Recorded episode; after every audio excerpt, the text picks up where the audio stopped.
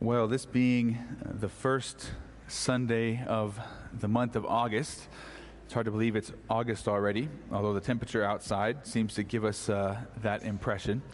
Uh, we get to uh, do something very special, uh, and we get to celebrate uh, and partake of the Lord's table uh, together this morning. If you have your Bibles, you can open with me to Acts chapter 2. I just want to read a single verse there in, in Acts chapter 2. And this is coming uh, on the heels uh, immediately after the Apostle Peter's sermon at the temple. Uh, and this is uh, in the days that followed his sermon. This is what those brand new believers began to do. It says, And they devoted themselves to the apostles' teaching and the fellowship, to the breaking of bread and the prayers. It's amazing uh, just how simple the early church was and what they, they focused on.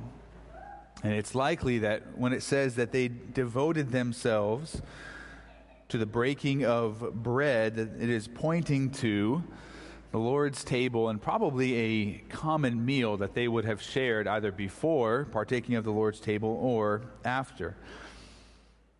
But it's interesting to, to note that, that why were they partaking of the Lord's table regularly? Why were they breaking bread together on a regular basis? And well, it is because a celebration of the Lord's table, partaking of communion together as a church body, is one of the ways that uh, the Lord sanctifies us and encourages us and, and brings blessing into our life. And uh, the way that it does that is the, the picture of Christ on the cross is, is, brought before us every single time we partake of the Lord's table. Every time we, we celebrate this, we are remembering what Christ has done, right? Uh, his body, represented by the bread, was broken, was crucified on our behalf. His blood, represented by the cup, was shed for us. His blood purchased our forgiveness. His blood paid the penalty for our sins that we owed to a holy God. And when we partake of the, the table together, we remember what Jesus has done and we look forward to his return. And we also celebrate our fellowship together, our communion, our community of believers. It's what we look to and celebrate each time we we come together and partake of these elements. And it is a, a reminder for us to pursue and preserve unity in our church body. Again, it's a, it's a blessing to be able to celebrate this in person, right? I don't think you, you can celebrate communion via, via live stream. It's hard, it's hard to, to celebrate our oneness while we're all scattered, right? Uh, but, but today we get to partake of communion together. Uh, and be, because of coronavirus, we're doing things a little bit differently this morning. We're not going to be passing uh, plates. Uh, but uh, we, are going to, in, in, a moment, ask uh, those who have uh, placed their faith and trust in Christ and have been baptized as a demonstration or a, an outward expression of their faith. those who have believed and been baptized, they, will prompt you to, to go to the, one of the side tables where you can pick up uh, the, the, cup and the, the bread, and then you can return to your seat and we'll wait and we'll partake of uh, the elements together. And uh, while that is taking place, uh, Natasha is going to be displaying some, some chords for us, but I, but I would urge you and ask you to allow this to be a time of reflection. And every single time we, we celebrate this, uh, we're, we're looking to the cross, that what Christ has accomplished. We're looking to our unity as a, a body of believers. Uh, and this is a, a great time to, to keep our accounts short. That if we have some unconfessed sin before the Lord, this is, this is the time to, to confess it and to forsake it uh, and, and to, to seek Christ once more. If, if this is a, if there's a, an, an unresolved conflict that you have, this is the time to confess that as well and to pursue uh, reconciliation with somebody. There's been many a time when uh, I've been sitting in church and my wife and I have had to had a, a quick sidebar discussion uh, before we partook of communion because we had had conflict that week or even that morning, believe it or not. Right? I'm sure that's all a shock to you guys. You guys never argue on the way out the door on Sunday mornings. Uh, but, but just that reality that every time we, we come and partake of the Lord's table, it is a reminder of who we are united with in Christ and that we are all members and united with one another because we're all united to Jesus. And so I'm going to ask those of you again who have believed and been baptized that at this time you may you may stand and kind of in an orderly uh, fashion uh, go and uh, pick up the communion elements but also as you return to your seat reflect upon the truth of the gospel and your relationships and keep short account with the lord and with others at this point in time and then we'll partake of the elements together in a few minutes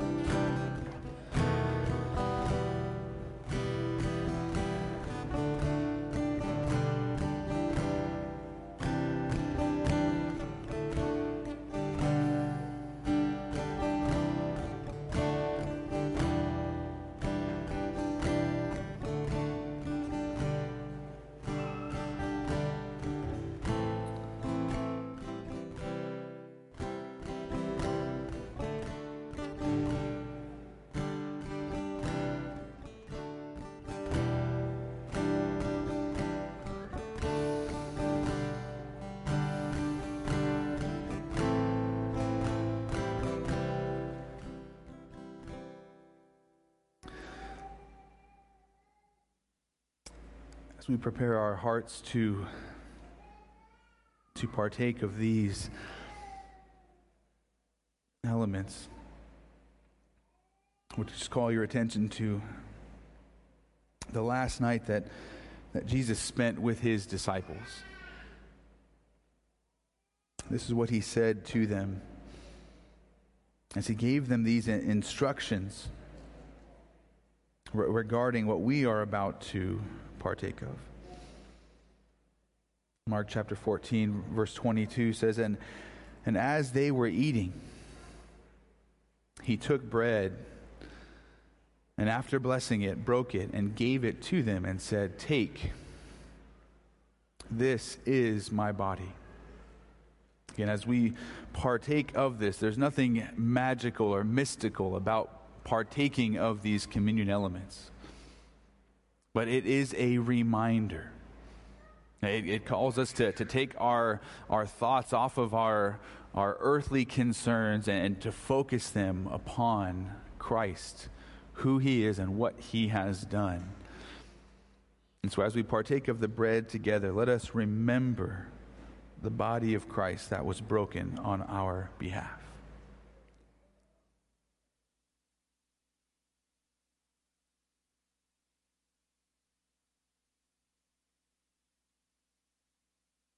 And Jesus continued with his disciples. It says, And he took a cup, and when he had given thanks, he gave it to them, and they all drank of it. And he said to them, This is my blood of the covenant, which is poured out for many. Truly I say to you, I will not drink again of the fruit of the vine until that day when I drink it new in the kingdom of God. What a precious truth that is, that, that Jesus longs to partake of this with us, and that when we are with him in heaven, we will get to participate in the marriage supper of the Lamb. And this is just a small foretaste of that when we will be with him and rejoice in the fullness of our salvation as we enter into the kingdom of God. But for right now, this is a reminder of the blood of Christ that was shed for us. Let's partake and remember right now.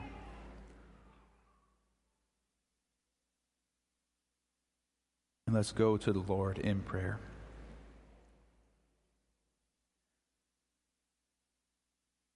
Father, how precious to us is the truth of the gospel that you have sent your Son to be broken, to be bloodied, to be crucified, to receive your wrath in our place. So that if we trust in him rather than in ourselves, that we would be rescued, reconciled, and redeemed, that we would be adopted into your family. Father, how precious are these truths, and how precious is it that you have acted to save us, even when we were in rebellion against you. So we gather to, to worship you, to celebrate all that your Son has done on our behalf, and to look forward to his return, to, to worship him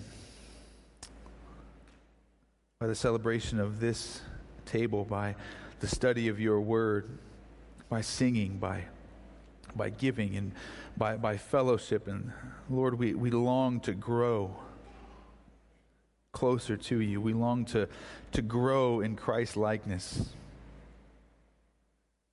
We pray that you would continue to work in us and through us, and that you would bless our time now as we continue to worship you. Father, we thank you for the gospel. We thank you for your Son, and it is in his holy name that we lift up these prayers and petitions to you. Amen. Well, it's always a you know, a special time to, to be able to celebrate that. I know how I how I missed it uh, when we were in the midst of the live stream portion of the, the coronavirus, and it's good to uh, to be with you here this morning even though it is warm. Uh, we, we get to, to be together to sing, to open God's Word. Uh, and I wanted to begin this morning just by, by reading two verses Colossians chapter 2, verses 6 and 7. It says, Therefore, as you received Christ Jesus the Lord, so walk in him, rooted and built up in him, and established in the faith, just as you were taught, abounding in thanksgiving. Now, when I was a, a college student, I was a, a, brand new believer. I was out in, in New Mexico, and it had been about a, a year since I uh, had, had come to faith in Christ. And, and I came across these two verses in Colossians. And those two verses, it's amazing how two, two small sentences can have such a profound impact on your life. And as I said, I had understood the, the good news about Jesus, that, that he had come to, to live and die for sinners, and that I could be forgiven and reconciled to, to God if I trusted in Christ rather than in myself for my salvation. And, and I would be forgiven for all of my sins, past, present, and future, known and unknown. And so I had received Christ as Lord and Savior. And and then I came to these verses, and then these verses just kind of blew my mind because it, it, presented something to me that was altogether different than what I was actually living at the time. Because uh, in those two verses, something very simple and very profound is, is said to us, right? As you have received Christ, as you have placed your faith and as you placed your trust in Him, that's not the end. There's something more than just receiving and trusting in Christ. And I was kind of like, well, well, wait a second. Well, what else is there? And as it says, therefore, as you received Christ Jesus the Lord, so walk in him. And why that was so profound to me as a young college student is uh, I, I, just, I, I saw that and I read that, and then I said, Well, I've done one, but I haven't done the other. I've received Christ, but I am not walking in him. I've received Christ, but I'm still walking in Thomas. I'm still doing my own thing, going my own way. So I didn't realize it at the time, but I was beginning to wrestle with the reality of Christian discipleship. That the, the call to believe the message of the gospel is the call to be a disciple of Christ and to follow him. That, that as a Christian, Christ places a call upon each of our lives to follow him, to walk after him, to obey him. And that is the call to be one of his disciples. And I would bet there, there are many here who had a, a similar experience in, in their own walk with Christ. That there was maybe a time when you realized of, hey, I've, I've re- prayed the prayer, I've received Christ, but I'm not yielding to him on a regular basis. I'm still doing my own thing. Some of you may be in that phase even right now where you have received Christ, but you are not walking in Him. And it's amazing because even as we as we go on in the Christian faith, suddenly those areas that we've kind of compartmentalized, uh, that that attic or that basement that we've kind of locked away and said, Jesus, don't go in there. And that over time in the Christian faith, what happens? Jesus goes in there. He opens that door, says, Hey, what's in here? Let's take it all out and deal with it. He calls us to begin to walk in Him in every aspect of our lives. We can't compartmentalize everything. All of our life is to be given to all of Christ. If you turn with me over to Matthew's Gospel, Matthew chapter 10.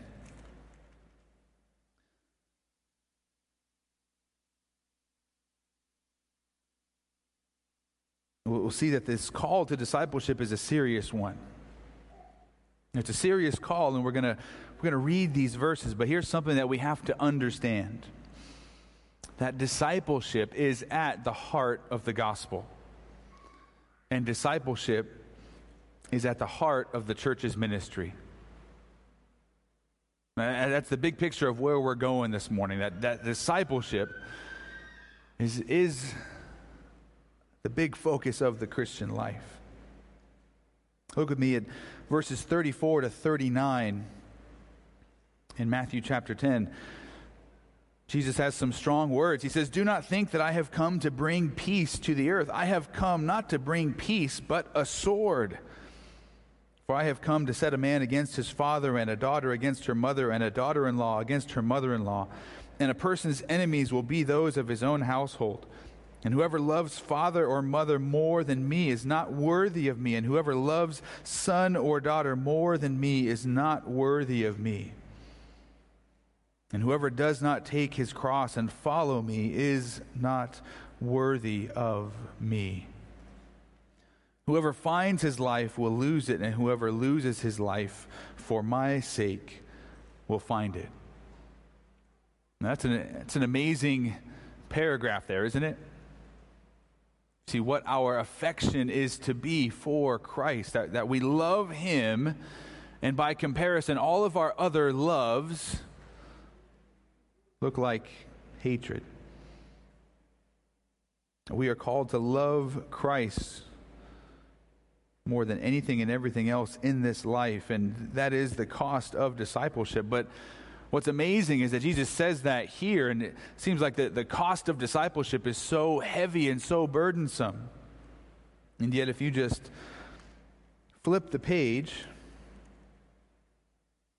over to Matthew chapter 11, see another paragraph where, where Jesus speaks of discipleship and what he is calling us to. And we begin to see that even though that there is a, a burden, there is a cost to our discipleship, the cost of following Jesus is still a lighter burden than our sin. As heavy a cost as it is to follow Christ, it's still lighter than walking our own way and carrying all of our sin and all of its consequences. And it's still a lighter burden than trying to save ourselves. Jesus is going to, to speak these words that we're about to read to people who were burdened and layered heavily with this idea of a works based salvation that was taught to them by the religious leaders of the day, the scribes and the Pharisees. But then Jesus says this in Matthew 11, verse 28. He says, Come to me, all who labor and are heavy laden. He says, I will give you rest. Take my yoke upon you and learn from me, for I am gentle and lowly in heart. And you will find rest for your souls. For my yoke is easy and my burden is light.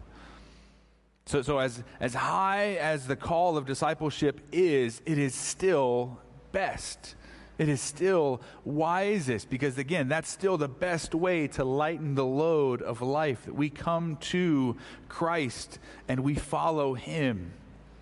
He carries our sin and we carry His cross. His yoke is still far less burdensome than anything else.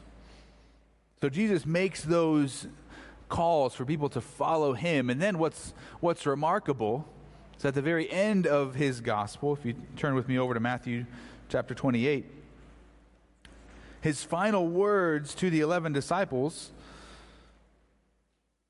he says this, beginning in verse 18 of Matthew 28. And Jesus came and said to them, All authority in heaven and on earth has been given to me.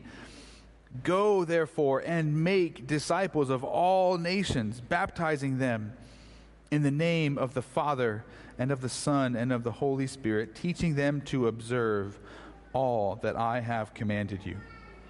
And behold, I am with you always to the end of the age. So Jesus gives this, this high cost of discipleship. And then what does he tell his disciples? Go proclaim that. Go make more disciples. So it's very clear that as disciples of Jesus, our mission is to make more disciples of Jesus. And that, that is the calling that we have. That is the, the heart of what we as Christians and what we as a church are supposed to do.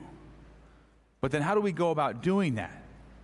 How do we go about and, and make disciples? How do we, in obedience to what Christ has commanded, go forth and proclaim all that he has taught us to observe? Now, before we, we look at the, the, the how, I want to state this foundational tenet in this way that discipleship is the methodology of the church.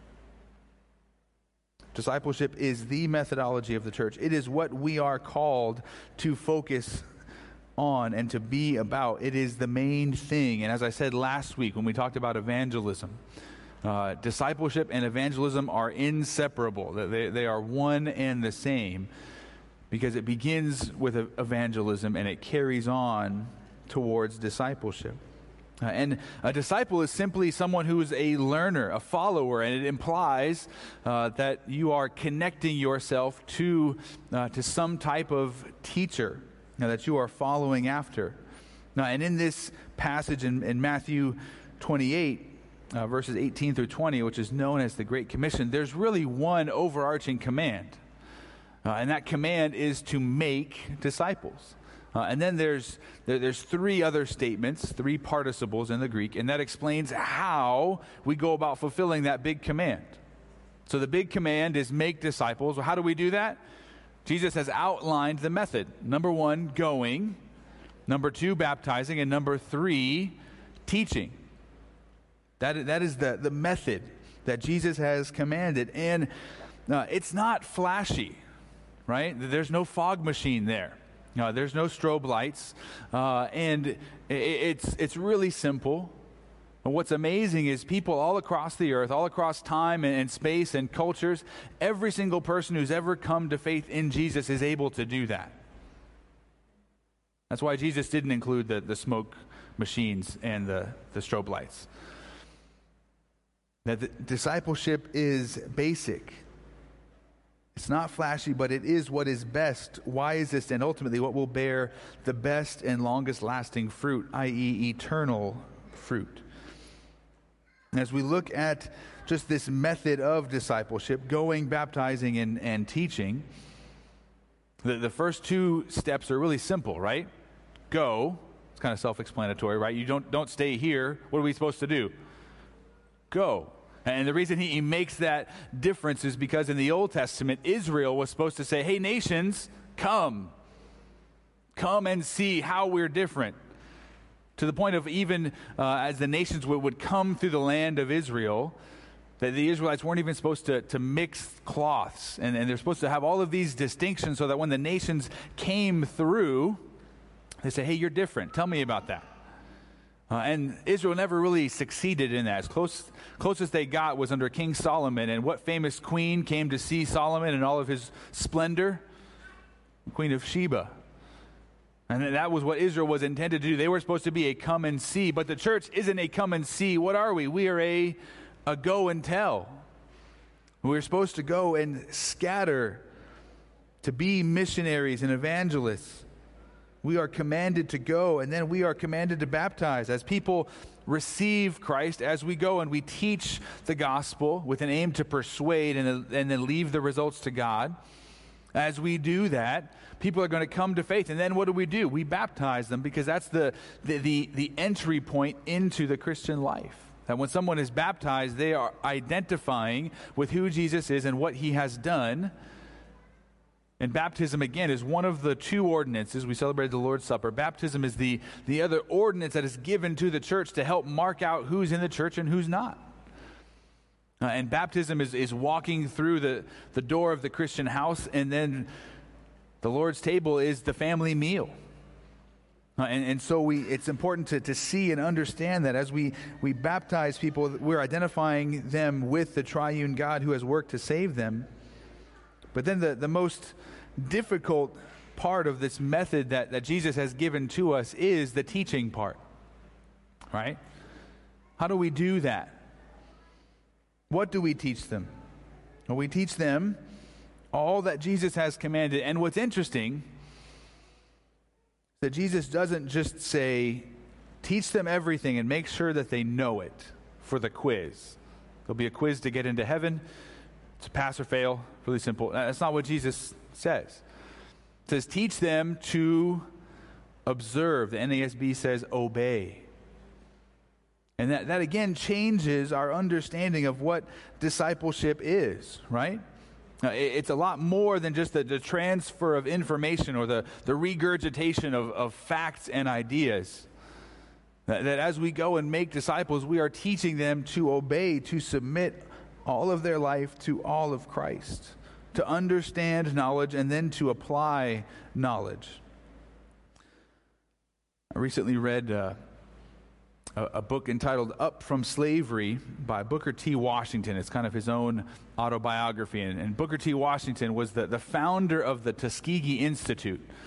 So, so after the, the end of the Civil War, the South was in this period of reconstruction. The nation is kind of like, what do we do with all of these former slaves. And Booker T. Washington had a desire to start an institute to educate the former slaves.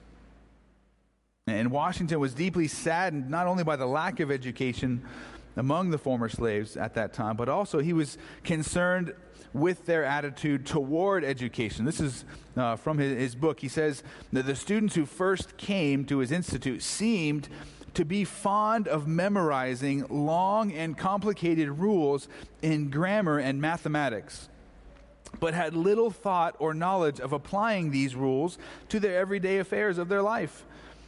One subject which they liked to, to talk about and tell me that they had mastered in arithmetic was banking and accounting. But I soon found out that neither they nor almost anyone in the neighborhood which they had lived had ever had a bank account. So they, they loved the, the idea, but, but they had no practical experience. He was also grieved by the, the lack of practical life understanding among the former slaves, that they were prioritizing the wrong things in life. And he said this because, in fact, one of the saddest things I saw during a month of, of travel in the, the area was a young man who had attended some high school sitting down in a one room cabin, said, with grease on his clothing, filth all around him, and weeds in the yard and garden, engaged in studying a French grammar. And the idea that, that Booker T. Washington is presenting is that's of no really practical help or assistance to this young man. He needs to learn how to conduct himself wisely, first and foremost, in life. French grammar is not going to help him. What's amazing is the, these same attitudes are often seen among Christians. And at times we are passionate about learning head knowledge and dispassionate about applying that knowledge to our hearts and to our minds, to our lives. I've encountered many Christians who can ace theology exams, yet they don't know how to uh, apply any of that knowledge to their everyday life in their home and in their relationships. They can explain the Trinity, but they don't know how to confess and forsake sin. They can speak about the, the deity of Christ, but they don't know how to shepherd the hearts of their children. Because discipleship is the methodology of the church, what we're seeking more than just the transference of information. We are, are going for more than just professions of faith. Christ commands us to go and make disciples, teaching them to obey, not just teach this information. We are called to say, here's this information, and now here is how you live in response to it. This is all that Jesus has done for you, and this is why it matters. This is how it should change the way that you speak to your wife. This is how it should change the way you spend your time. This is how it should change what you watch and what you listen to, what you do in the morning, what you do in the evening. There are so many implications of the gospel. And what was fascinating as I was reading Booker T. Washington's book is he really ended up just discipling the former slaves not just in, in book learning, but just in life, is this is how you conduct yourself. This is what you focus on. Ended up uh, that there was, at, at, that point in time, an, an, a view of labor, that, that labor was, was bad. And so the, the whole goal of the, the former slaves was to, to get educated so that they can try and become uh, something other than what they had been doing. But Booker T. Washington says, no, you, you, still need some life skills. You still need to, to understand how to make a living and how to uh, earn a, a, living, how to uh, do a trade. And, and so he ended up discipling them in far more than just book learning. And every single person at his institute worked. And that life on life discipleship transformed all those who went to the Tuskegee Institute. And that is what, that's the type of discipleship that should be taking place in the church. Life on life. That's what must be the methodology of the church discipleship, the, the call for every Christian to be discipled, and then for every Christian to be discipling others. You ever think about that? And, and that commission that we all have to both be a disciple and a disciple maker is part of how we grow. I love what Pastor Mark Dever says that your discipleship of others is a part of your discipleship. That's a part of you learning and becoming more Christ like as you have to pour into others. Because what's amazing is as you teach others to, to obey everything that Jesus commands, you're going to encounter areas that you're not doing so well, right? And that, that's deeply convicting. And then what do you realize that you have to work on? Those areas. Like, how, how can I teach this and call others to this if I'm not doing it myself? So you begin to be transformed even as you disciple others. But there's some key questions to ask in this. If every Christian is to be a disciple and to be a disciple maker, who's discipling you? And who are you discipling? Who are you pouring into? How are you growing spiritually and how are you helping others to grow spiritually? And then also, are you just learning or are you seeking to learn and apply? To, to learn and obey all that Jesus has commanded. That is the call to discipleship. And again, it's not flashy, but our focus, our methodology of the church is discipleship. This is what the church uh, does. But if discipleship is going to be our, our, passion and, our passion and our focus as it should be, we, we have to keep in front of us at all times the why. Okay? Uh, because we don't want to be adrift at sea without knowing where we're going, how we're going to get there, all of those things. We need to understand why is this so important?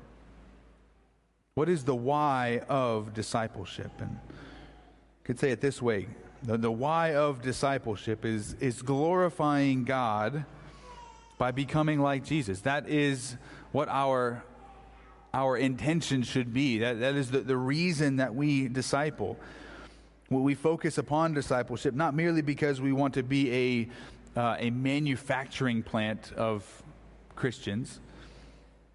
The, church exists in order to worship and glorify God not merely churn out people who've prayed the prayer.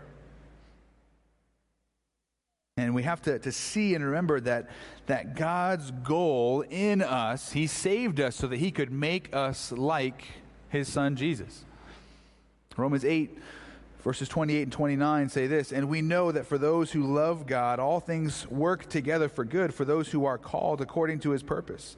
For those whom he foreknew, he also predestined to be conformed to the image of his Son, in order that he might be the firstborn among many brothers. So we, we can't lose sight of God's goal for us is to be like Jesus. That is our desire as well. What is God's goal? And then as we instruct others, we're, we're teaching them to obey but we should have the, the same goal that, that God has. If God's goal is to make us like Christ, as we disciple and pour into others, what should be our goal? To encourage them to be like Christ. So this is gets really practical. So parents, as you as you shepherd and disciple your kids, what should be your goal? To get them to be obedient? To, to get them to respect you? to uh, get them into that really good college that will cost you a lot of money. No, th- that's, that can't be our goal. Our, our goal is to point them to Christ, to shepherd and disciple them with a heart for, towards them becoming like Jesus. And Paul said it uh, in, in this way in Colossians 1, verse 28. He says, Him we proclaim warning everyone and teaching everyone that we may present everyone mature in Christ. Or in, in, other places, he says this. In Galatians 3, he talked about longing to see Christ formed in the Galatians. In 1 Timothy 1, verse 5, the NASB translates it this way But the goal of our instruction is love from a pure heart and a good conscience and a sincere faith. That is what we are striving for as we disciple, as we teach others. And, and in all of this, as we teach, as we disciple others, we, we long to see them become more like Christ, and, and we aim for, for heart transformation. And not just information, but transformation. And in all of this, God gets the glory because when we as Christians look more and more like Christ, what does that communicate? It communicates who we belong to. Well, what's remarkable is if you, if you look around the room at the, the families, you can kind of piece together who belongs to who. Not just in their physical appearance, but, but over time as, uh, as kids grow, and they grow so fast, don't they? Uh, they begin to mimic their parents, which is also kind of sobering. Uh, and, and over time, those kids begin to act just like their parents act. Their habits, their mannerisms. There's some things that Lincoln says nowadays, I'm like, that is totally my wife. And sometimes they're like, oh, that's totally me. Uh, and, and it's, it's sobering to see that. And so, what should be taking place as we grow as disciples and as we disciple others, the world around us should be seeing and saying, wow, that person belongs to Jesus. Right? They, should be seeing and recognizing who we belong to, what family we are in. And when that happens, God gets the glory. And so we must remember that as our why, that we are discipling because we long for God to be glorified as we become more and more like His Son. That's the why of our discipleship. And if we forget that, then our discipleship really just becomes lifeless and legalistic. We just begin to, to go through the motions and everything becomes a checkbox rather than, no, we are moving towards Christ and we long to be with Him and like Him.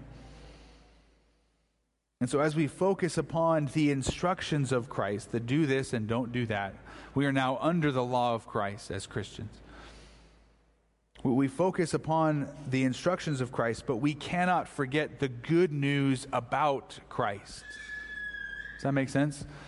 That, that in the Bible, the instructions are perfect, but the good news is better.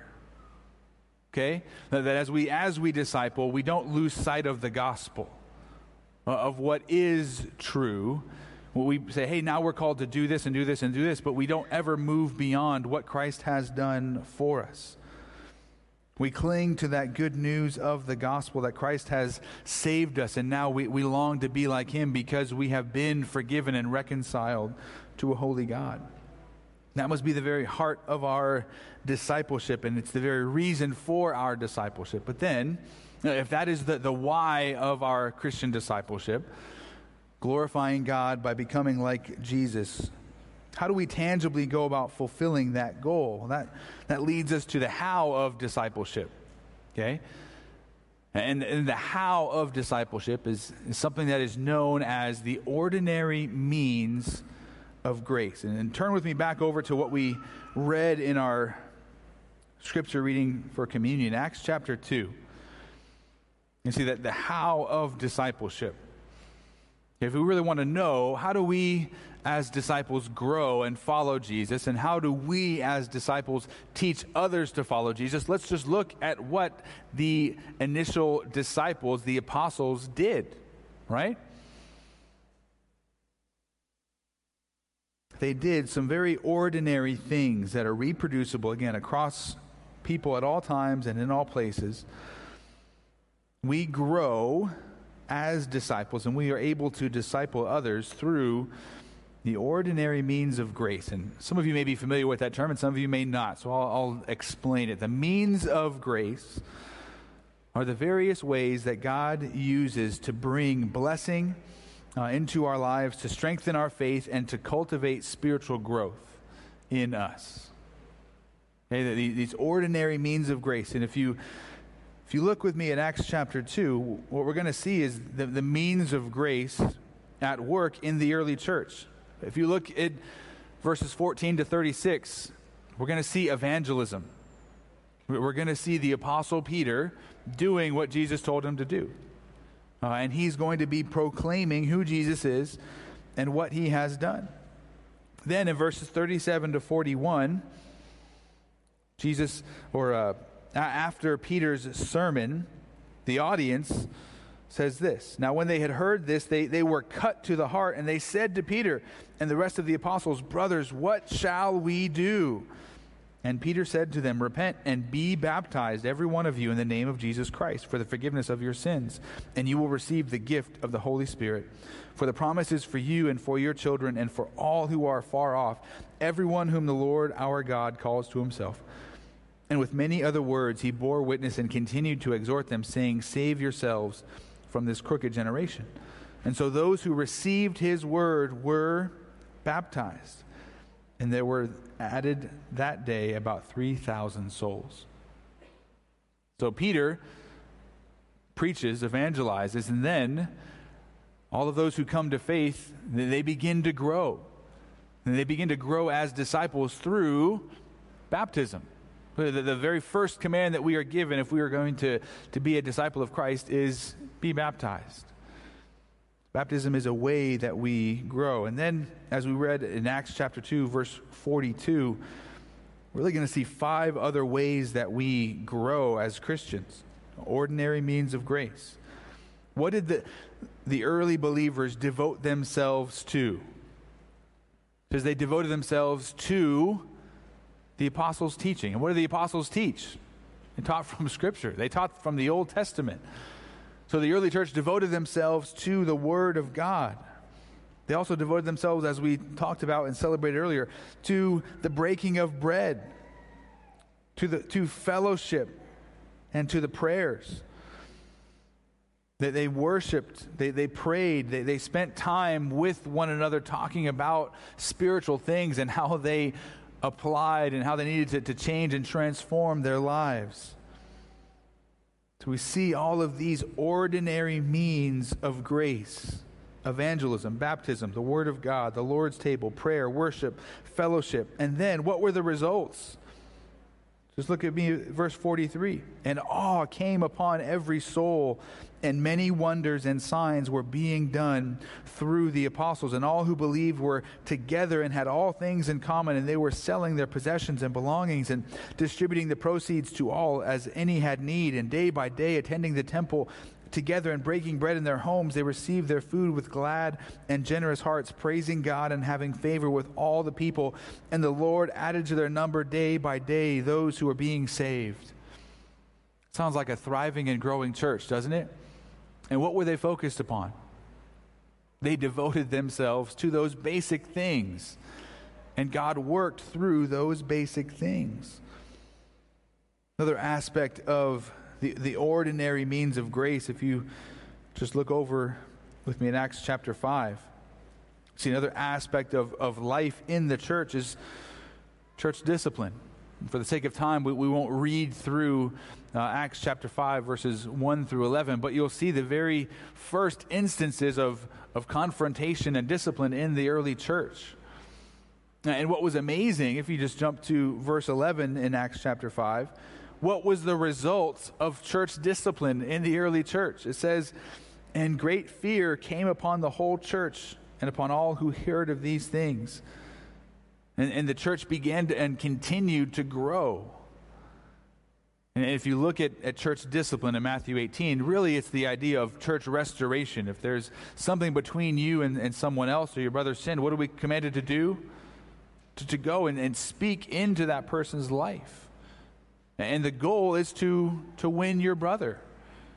As Jesus outlines it, that's, that's what should be taking place, and that is our desire. Again, that's a part of our Christian fellowship. And, and these are the basic ways that God works in our life to grow us as disciples. And, and these are really simple steps, not flashy, but doing them over a long period of time or any period of time. It's really what's going to, to help us grow. But that's kind of countercultural to everything that we kind of value in our culture today, right? Fad diets and, and get rich quick schemes, those are, those are all the rage, right? Uh, we, we, want uh, the maximum benefit with minimal effort, but, th- but that's not how sanctification works. There, there, there are no get holy quick schemes. All right, there, there's no easy button uh, that, that transforms our discipleship and, and just magically fast forwards us uh, to Christian maturity. Uh, that only comes through the, the ordinary means of grace. Uh, the, the journey of a thousand miles begins with a single step. But, but as we take thousands of steps, we cover a long distance. And, and that is how we, we must begin to, to view discipleship. And you can picture it this way when I was a uh, football player, uh, we, we were expected to continue to, to work out even when the team didn't have any organized activities. or organized workouts. And, uh, and when you arrived at summer camp, usually about this time of year, the end of July, early August, uh, you'd better be in shape because there was a conditioning test. Uh, and if you didn't pass the conditioning test, the strength and conditioning coach was very happy to help you pass it, which was really code for you were running all day, every day until you could pass that conditioning test. Uh, but, but there was no escaping working out in order to get into shape. Right? You couldn't just show up to camp and say, I can just do this. If, if you took that approach, and there were guys who did, they would pay their dues. Uh, and paying your dues was giving up your breakfast because you've been running so much. Uh, and, the same is true of our spiritual walk. We will not advance to maturity without laboring to grow in godliness. 1 Timothy chapter 4 verses 7 and 8 say this. Paul writing to this young pastor Timothy says, "Have nothing to do with irreverent silly myths. Rather, train yourself for godliness. For while bodily training is of some value, Godliness is of value in every way as it holds promise for the present life and also for the life to come. And that is what we are, are called to do, right? Disciple, it's the same root word as discipline. Now, if, we, if we are going to grow as disciples, we have to discipline ourselves to, to follow through diligently to pursue these ordinary means of grace and God is going to work through them. And this is how we are going to grow. Uh, as a pastor and uh, seminary professor named Jared Wilson, he, he says this, and it's, it's very thought provoking. He says, What we do in church shapes us. It doesn't just inform us or entertain us, it makes us who we are. The worship service, in other words, doesn't just cater to certain tastes, it develops certain tastes. We will eventually be conformed to the pattern of our behaviors. Most of us instinctively understand this. Habits come from character, but it works the other way around too. That character is shaped by habits.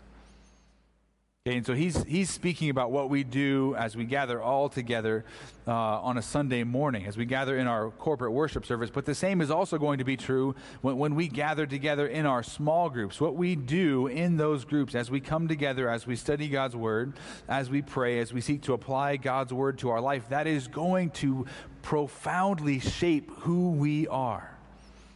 Now, and those habits of daily going to God's Word and those habits of daily turning to Him in prayer, those, those habits of sharing our faith. As we build those habits, the Lord is going to use those means of grace to shape us and to transform us. And those, those ordinary means, not very exciting, but those are the basics. If you talk with anybody uh, who's in uh, any sports hall of fame, how did they get there? What did they do with the basics? They mastered them. They, they were so good at the fundamentals. That's what led them to greatness. But oftentimes, when it, when it comes to our own Christian maturity, I think we long to be mature, but we don't want to just do those ordinary small things, right? We have to, to ask and, and wrestle with Am I willing to grow as a disciple? Am I willing to be persistent? To build habits into my life that will help me grow spiritually. And the early church flourished and the, the gospel went forth rapidly as the, the early Christians gave their all to Christ and devoted themselves to those basic things. What we, we've seen is the, the why of our discipleship is becoming or glorifying God by becoming like Jesus. The, the how is these ordinary means of grace. And then we'll uh, speak briefly about the what. Uh, and, and, the what really looks different at, at every single church. But the what of discipleship at ABF is our growth groups. is that we want to, to encourage everybody to, to live out, to build into their life these ordinary means of grace. That's why we do monthly Bible reading plans. That's why we encourage people to, to think about what they're reading, uh, to journal it. That's why we do the, the KFCAs, which we'll talk more about in the future. That's why we want to be intentional about evangelism with our prayer, care, share. All of these ways that we're going to, to grow really are, are going to be a part of what we are doing in our small groups. And, uh, and we do this to help there be some intentionality uh, with what we're doing and where we're going as a church. It's amazing when I, right after I, I signed my scholarship papers to go play football, guess what came in the mail like a week later? Uh, weekly workout plans uh, from that week all the way up until the time when I was going to be arriving on campus in New Mexico. Uh, and, and they did that uh, to, to help set some, some tracks down and say, okay, to make sure that you are in shape when you get to camp, here's all of the workouts that you need to be doing till that point in time. Uh, and and they, they helped with that intentionality, and that was great because that was one less thing for me to think about. All I needed to do as a player was follow through the, the plan that the coaches had put forward. And, and that's kind of similar to what we are trying to, to set up and establish for, for us all as, as a church. That, that we set up a plan for everyone to be growing and everyone to be moving forward so that we can all do those workouts and to continue to be growing spiritually. And, and the, the, the workout is not the means, or the, or I'm sorry, it is the means, but it is not the end. And we, we can't let the workout become the end goal because then that becomes just just legalism. It's not a, a checklist or a measuring stick, but it is to help us grow closer and more like our Savior, Jesus Christ. We can, we can go through the motions on all of these things. You can do a workout kind of with minimal effort and not have it be of that beneficial to you. Uh, and, and the, the, the, goal for all of the, the how and the, the what of what we do is to make us more and more like Christ, to, to, so that we all respond to that call of discipleship, to the call of Christ. And we must remember the, the why, the how, and then that trickles down to the, to the what. And we have to keep those in the proper order. Because if we just focus on the, the what and we lose sight of the how, we'll grow discontent or we'll just stop doing the, the what. We have to, to remember what we're doing and why we're doing it. And ultimately, the, the call upon our life, if, if we have placed our faith and our trust in Jesus, is to follow him. As we have received Christ Jesus as Lord, we are called to walk in him as well. Dietrich Bonhoeffer, whom I've quoted before, the German pastor and theologian who was ultimately killed by uh, the Nazis uh, during World War II. He wrote a classic book on this call to discipleship, and what he was seeing in the church in Germany was uh, was not a genuine call to follow Jesus. It was something completely different. But he said this: "Says Jesus summons men to follow him, not as a teacher or a pattern of the good life, but as the Christ, the Son of God. And there is no road to faith or discipleship, no other road, only obedience to the call of Jesus. And that is what we are called to respond to.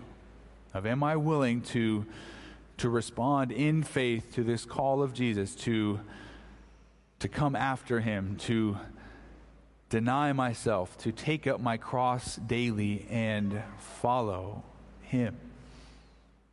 If I'm going to follow him, if I'm going to be one of his disciples, I'm called to be also a disciple maker.